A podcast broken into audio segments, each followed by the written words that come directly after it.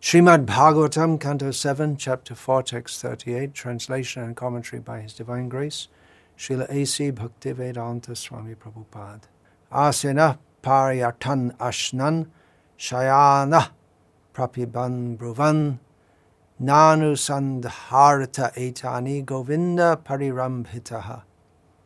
Prahlad Maharaj was always absorbed in thought of Krishna, thus always being embraced by the Lord he did not know how his bodily necessities, such as sitting, walking, eating, lying down, drinking, and talking, were being automatically performed. Purport A small child, while being cared for by his mother, does not know how the needs of the body for eating, sleeping, lying down, passing water, and evacuating are being fulfilled. He is simply satisfied to be on the lap of his mother. Similarly, Prahlad Maharaj was exactly like a small child being cared for by Govinda. The necessary activities of his body were performed without his knowledge. As a father and mother care for their child, Govinda cared for Prahlad Maharaj, who remained always absorbed in thoughts of Govinda. This is Krishna consciousness. Prahlad Maharaj is the vivid example of perfection in Krishna consciousness. End of purport. The whole Bhagavatam is Krishna, and it's all beautiful, transcendental Satchitananda, uh, but some verses are especially sweet, and this is one of them. So, so I, I got a very uh, inspiring verse. Srila Prabhupada writes, This is Krishna consciousness. Krishna consciousness means, according to this uh, verse, it's, it's to be uh, almost mad. In this series of verses, it's described that Prahlad Maharaj was Krishna Grahagrasta. It was as if he was possessed by a ghost, but that ghost is Krishna. This is Krishna consciousness. This reminds us of the verse that Ishvara Puri, the Guru of Chaitanya Mahaprabhu, told Chaitanya Mahaprabhu that this is the essence of Srimad Bhagavatam. Evang vrata svapriya nama kirtya jatanurago druta chitta uchai hasatyato rodati roti gayatyun madhavan nrjati loka bhayaha. By chanting the holy name of the Supreme Lord, one comes to the stage of love of Godhead. Then the devotee is fixed in his vow as an eternal servant of the Lord, and he gradually becomes very much attached to a particular name and form of the Supreme Personality of Godhead. As his heart melts with ecstatic love, he laughs very loudly or cries and shouts. Sometimes he sings and dances like a madman, for he is indifferent to public opinion. This is Krishna consciousness. Elsewhere in the Bhagavatam, and as cited by Chaitanya Mahaprabhu, one of the qualities of a devotee, 26 qualities given by Chaitanya Mahaprabhu, is that he is apramata. He is means he's not insane, he's sane. So to not be insane means to be insane. It's very good philosophy. It doesn't seem to make sense. To not be insane means to be insane. It's an absolutely contradictory statement. We think of someone as insane if they, they, without caring for anyone, they just laugh and sing and dance and cry. They jump around and sing and dance with no concept of social decorum. Well, according to Srimad Bhagavatam, that's sanity. if it is coming from the platform of love of Krishna. Psychology is very popular among all you Russian types, like Sankarshan Nitai. He's also a professional psychologist. So the whole thing is to make people normal. right? If they're if they're abnormal, if their psyche is off, then you have to try and make it normalized, balanced. But did they ever define what normal means? Well, I'm asking you. You're a psychologist. Yeah, well, that, then you come to the question what does proper behavior mean? I, I, I guess we could define it as a uh, cooperative, productive, responsible member of society. And not to jump around and sing and dance in the streets.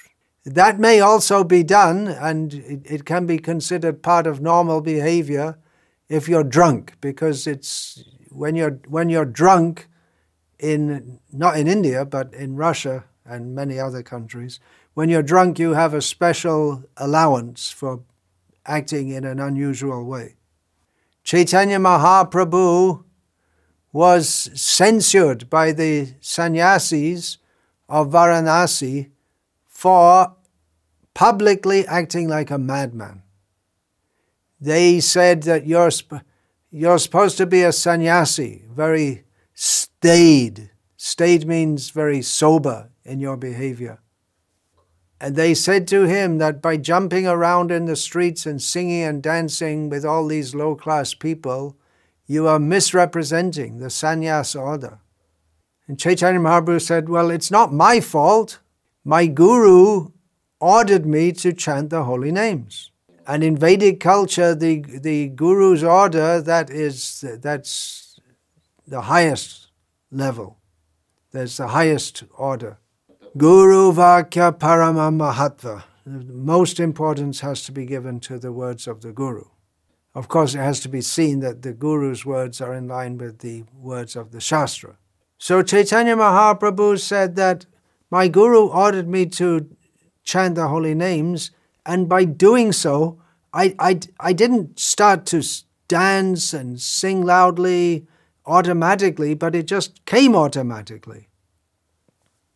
So there we go. That is the uh, aim of our movement to become a madman, at least seen as a madman by people in general. Specific type of madman, not the uh, mass murderer type of madman, not the psychopathic type.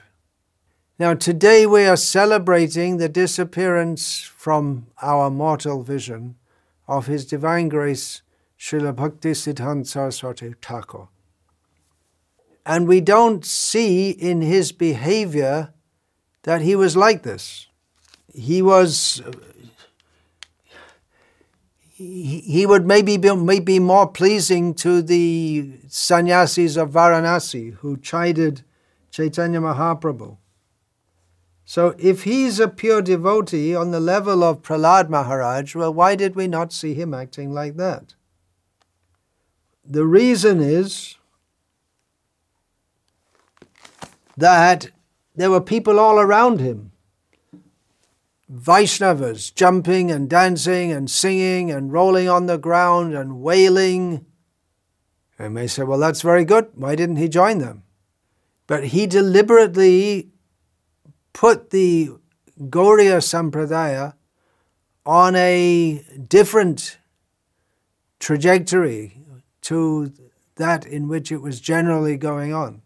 Because the singing and wailing and crying and rolling on the ground and a lot of it was, or was mostly artificial, which can be understood by the very simple test. Bhakti parishanubhavo viraktiranyatra. That bhakti means to experience the Supreme Lord and to be detached from everything else. Now, I have personally seen in Bengal many times the uh, professional kirtaniyas who make a tr- tremendous performance, singing, jumping, dancing, singing in such a way that it sounds like their heart is about to break from separation from Krishna, gesturing to express this, this very strong feeling. But when their gig is over, first thing they smoke bidi. One of my first early early memories of of seeing this was uh, someone in the crowd of Vaishnavas going around putting chandan on each other's heads. And then one man puts sandalwood pulp on another man's forehead. Then they embrace. Then they fall on the ground together. Then they roll on the ground together. Then they separate and they're lying on the ground crying. And very carefully, one or two others help to get them up. They can hardly stand up because they're just so overwhelmed by bliss. But these people are fish eaters, and they see no incongruity between their apparent s- symptoms of ecstasy and then afterwards eating fish. And so many, uh, so many uh, wrong ideas in the name of Vaishnavism. And specifically, Chaitanya Mahaprabhu's Sampradaya had got a very bad name because there was a lot of discussion, open discussion about the intimate pastimes of Radha and Krishna, the gopis and Krishna. And some, not all, but a significant number of supposed Vaishnavas, they did a kind of sadhana, they call it a sadhana, in their sadhana was illicit sex.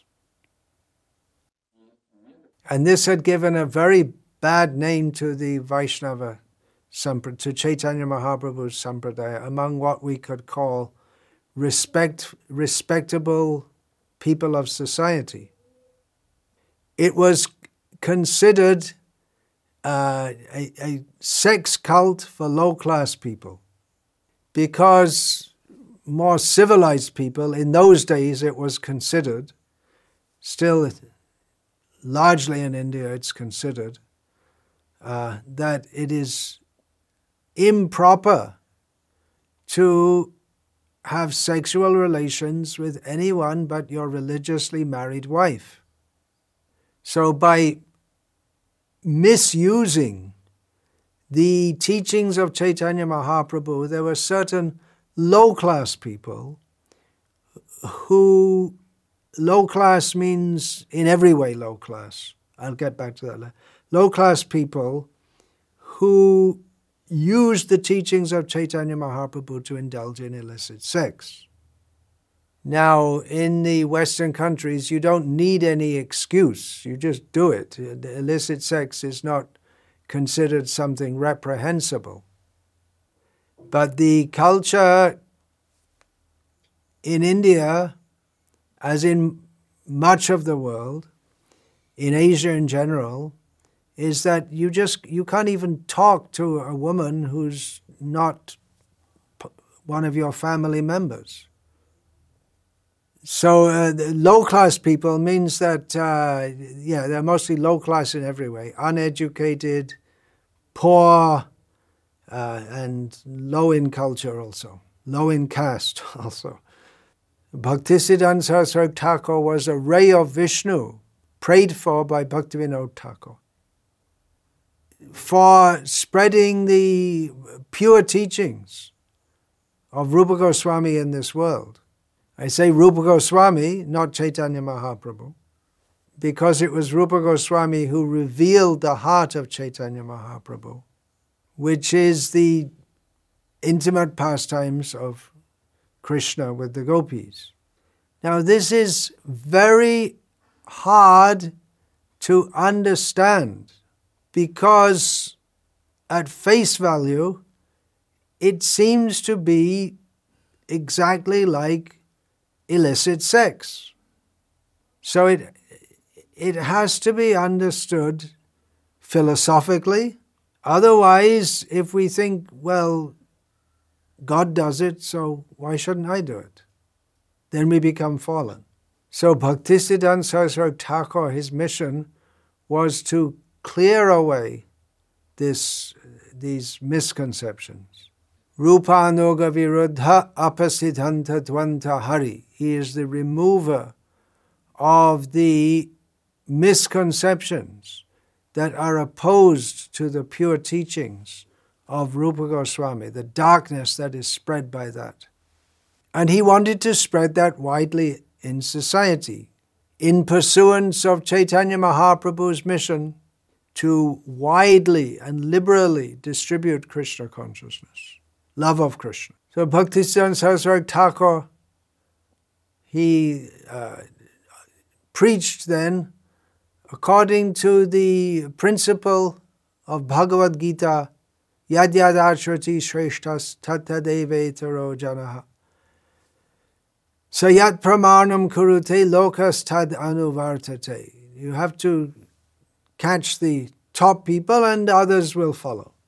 So if Bhaktisiddhanta Saraswati Thakur had presented himself as rolling on the ground, shrieking, dressed in rags, then the uh, quote unquote respectable people of the time would have not even given him a hearing. Actually, for some time, Bhaktisiddhanta Saraswati Thakur was living like that to, to a large extent. He was a recluse living in Mayapur and just chanting, chanting, chanting, separated from the uh, broader society. But when he in, in 1918, he founded Sri Chaitanya Mutt in Mayapur and accepted sannyas on the same day, Gaur Purnima, in 1918, according to the Gregorian calendar. Now, uh, why did he accept sannyas? He was already on the Paramahamsa platform for preaching in society. The same reason that Chaitanya Mahaprabhu accepted sannyas which is to engender respect among the people in general, so that they'll listen to what you have to say. Then Bhaktisiddhanta Saraswati Thakur came to Calcutta for preaching, and he was a sannyasi, but he would dress in sannyas cloth, but neat and clean, with a, with a western coat in the winter. He established mats in the city Mat means uh, something like a monastery or preaching temple, preaching center. And he, he would ride in a motor car, which only the very, very top level of society could ride in a motor car because in those days it was very unusual to have one in India. Only, only the very richest people could have that he took these extraordinary measures, which were criticized by many, to be able to catch the attention of the high class, educated people who didn't want to have anything to do with Vaishnavism. And he didn't even preach or talk very much openly about the pastimes of Radha and Krishna. His aim was to bring people to the level of Prahlad Maharaj, as described in the verse we just read, completely absorbed in Krishna. So much so that he's oblivious to his own body and to the world around him. But to be able to begin to do that, Bhaktisiddhanta Saraswati Thakur had to catch the attention of the worldly people. And of course, the Sahajiya tendencies prominent among Bengali Vaishnavas, that wasn't the only thing that Bhaktisiddhanta Saraswati Thakur preached against. He became very happy when his disciple Abhay Charana in a poem wrote in a, in a Vyasa Puja offering poem, he wrote, Absolute is sentient, thou hast proved, impersonal calamity thou hast removed. We may wonder why Srila Prabhupada was so much against impersonalism. Well, one reason is that he imbibed it from his guru. But at the same time, while we're discussing how Bhaktisiddhanta Saraswati was against this, he was against that, but his real mission was not just chopping. Prabhupada, our own Prabhupada said that Bhaktisiddhanta Saraswati Thakur used to speak, used to preach with the chopping technique. But that was a means to an end. He, the, the, the real goal was to bring people to the level of love of God uh, that is described concerning Prahlad Maharaj. He himself was on this level, but like Chaitanya Mahaprabhu, who he didn't always show like this. When Chaitanya Mahaprabhu met Ramananda Rai for the first time on the banks of the Godavari, the two of them embraced and they were shivering and they were, they were all ecstatic symptoms were visible. But then Chaitanya Mahaprabhu considered that there are so many respectable brahmanas present who are simply astonished and shocked to see this. So Chaitanya Mahaprabhu restrained his emotions. But internally, this was the meditation. This is the life of Bhaktisiddhanta Saraswati Thakur. He was very fond of. From an early age, he had memorized all the verses of Vilap Kusumanjali, which really expresses the, the teachings of Chaitanya Mahaprabhu at the highest level. Raghunath Das Goswami expressing his feeling of separation from and ardent desire to serve Sri Radha. But this is not what Bhaktisiddhanta Saraswati Thakur preached in public. One time in Calcutta, there was uh, a man present who Bhaktisiddhanta Saraswati Thakur was preaching to, a respectable gentleman. And in the course of his speaking to that man, Bhaktisiddhanta Saraswati Thakur, almost inadvertently quoted a verse from Vilap Kusumanjali. He, fell from the chair. He became overwhelmed by ecstatic emotions. Then he went in the next room. He, he didn't want to be seen like that.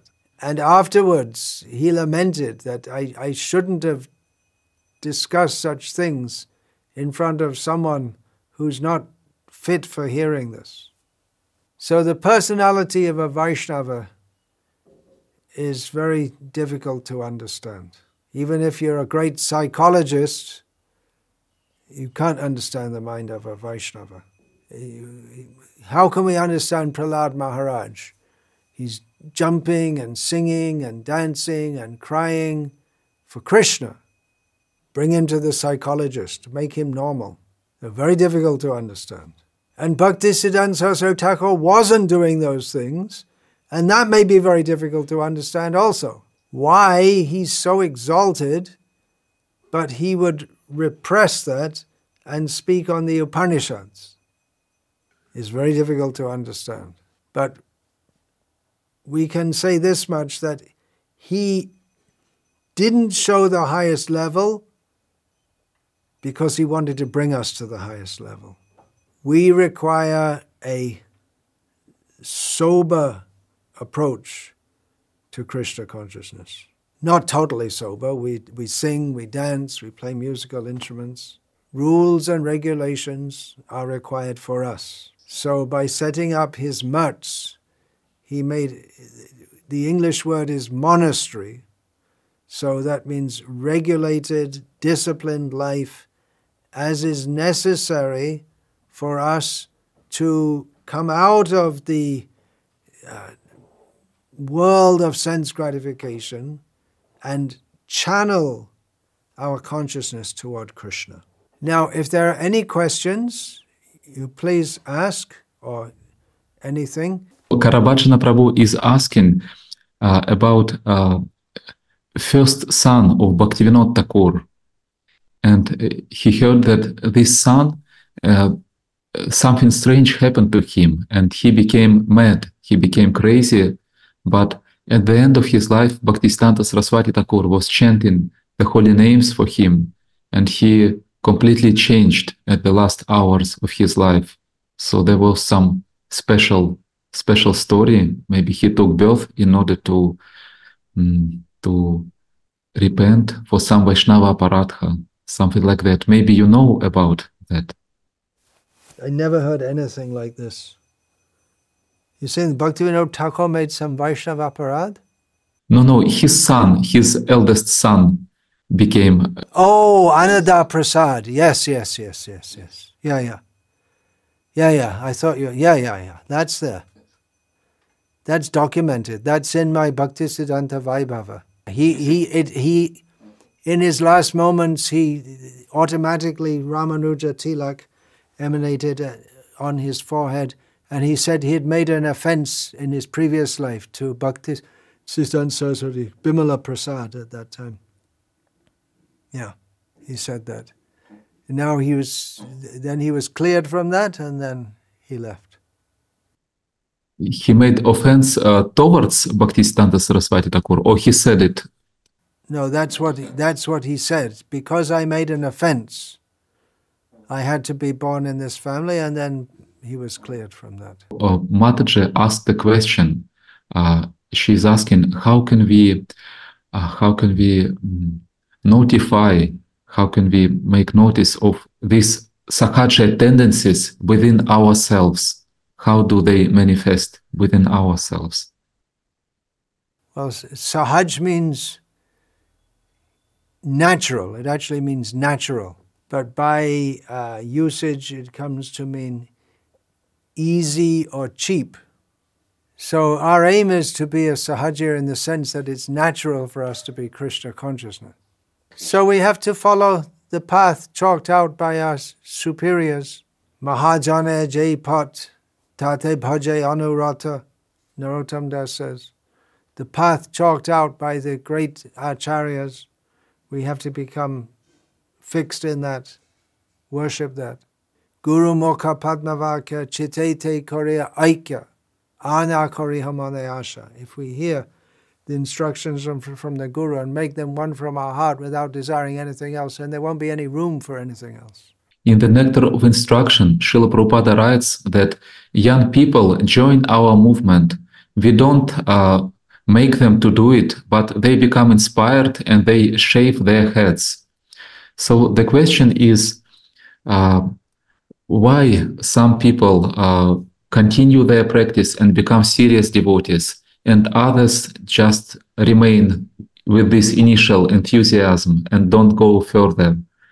What is the difference? That's up to each that's up to each individual how much we take it to heart. As much as we follow the principle guru mukha padmavakya chitete korea aika ana korea manayasha we advance.